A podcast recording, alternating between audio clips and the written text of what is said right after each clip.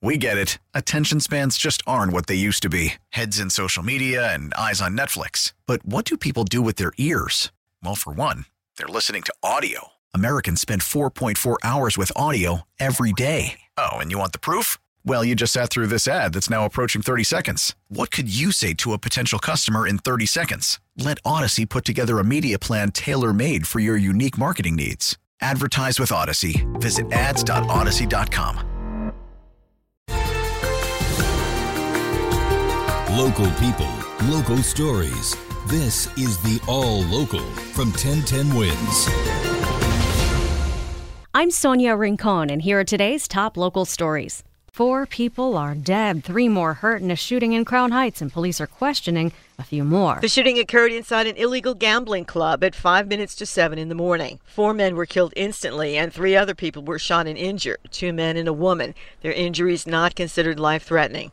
Chief of Detectives Dermot Shea says at least 15 shots were fired. It's uh, sparsely decorated. We do not really see any evidence of uh, alcohol consumption. Um, I do not see that. What we see is evidence of uh, some gambling, specifically cards specifically dice. There's no indication this is gang related. The police recovered two guns. The police are also interviewing witnesses and looking at surveillance video to determine how it all went down.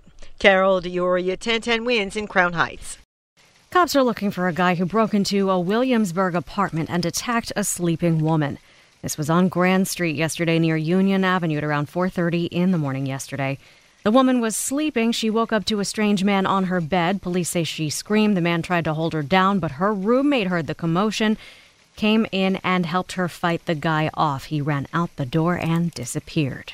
A familiar face on the Sunday news shows may not be there this week. Rudy Giuliani is under federal investigation now. The U.S. Attorney's Office for the Southern District of New York, once headed by Rudy Giuliani, is investigating Giuliani for his dealings in Ukraine, potentially involving two of his clients arrested earlier this week on campaign finance violations. That's according to a New York Times report. President Trump has been happy with Giuliani as a personal lawyer because of his combative style in television interviews, but on Friday, a bit of an arm's distance when asked about the former New York City mayor. No, I haven't spoken to Rudy. I spoke to him yesterday briefly. He's a very good attorney, and he has been my attorney, yes. Giuliani has denied any wrongdoing in his Ukraine work, which included trying to prompt an investigation of Joe and Hunter Biden. Bob Costantini, Washington. The president did add to his comment with a tweet this morning saying Rudy is a great guy and wonderful lawyer, such a one sided witch hunt going on in USA, period, deep state, period, shameful exclamation point.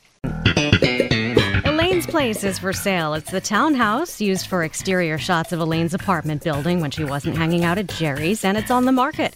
It's actually in Chelsea, and it's a full house, not just an apartment like Elaine's. And the backyard has a garden with a fountain and a pond. It's going for $8.6 million. Cops are out with a sketch of a man who lured a boy into a car in Brooklyn where he touched him and offered him alcohol. The boy is 14. The guy drove him all the way to Newark after he agreed to get in the car with the stranger. The teen eventually got out. Police say the man patted the boy on the leg, asked if he wanted to join a gang, and offered him alcohol. You can see the sketch at 1010wins.com. The guy also had a large bandage on his left hand. Anyone with information is asked to call 800 577 TIPS. Well, today's the day the new speed limit kicked in on the West Side Highway from 59th Street down to the Battery. It went from 35 to 30 miles per hour on the road, also known as State Route 9A, also known as 12th or 11th Avenue or West Street, depending what part of it you're on. DOT Commissioner Polly Trottenberg says after 10 fatalities in the last few years on that stretch and more development on the west side, meaning more pedestrian and bike traffic, safety improvements were needed. A lot of you I know drive on this stretch of roadway. It's a challenge because it obviously serves as a very busy roadway, but it is also an urban boulevard, a place where people are crossing over to Chelsea Piers and uh, the Hudson River Greenway, now the busiest bike path in the country. So, a lot of commuters, pedestrians, motorists. We're really great to be able to announce that we're going to be making the street a lot safer. Limits kicked in today. They are camera enforced, but you have 60 days to get used to this before they start ticketing. Thanks for listening to the All Local from 1010 Wins. And for the latest news, traffic, and weather, tune to 1010 Wins. Visit 1010wins.com or download the radio.com app to take us with you wherever you go. Baseball is back, and so is MLB.tv. Watch every out of market regular season game on your favorite streaming devices, anywhere, anytime, all season long. Follow the action live or on demand. Track four games at once with multi view mode and catch up with in game highlights. Plus, original programs, minor league broadcasts, and local pre and post game shows. Go to MLB.tv to start your free trial today.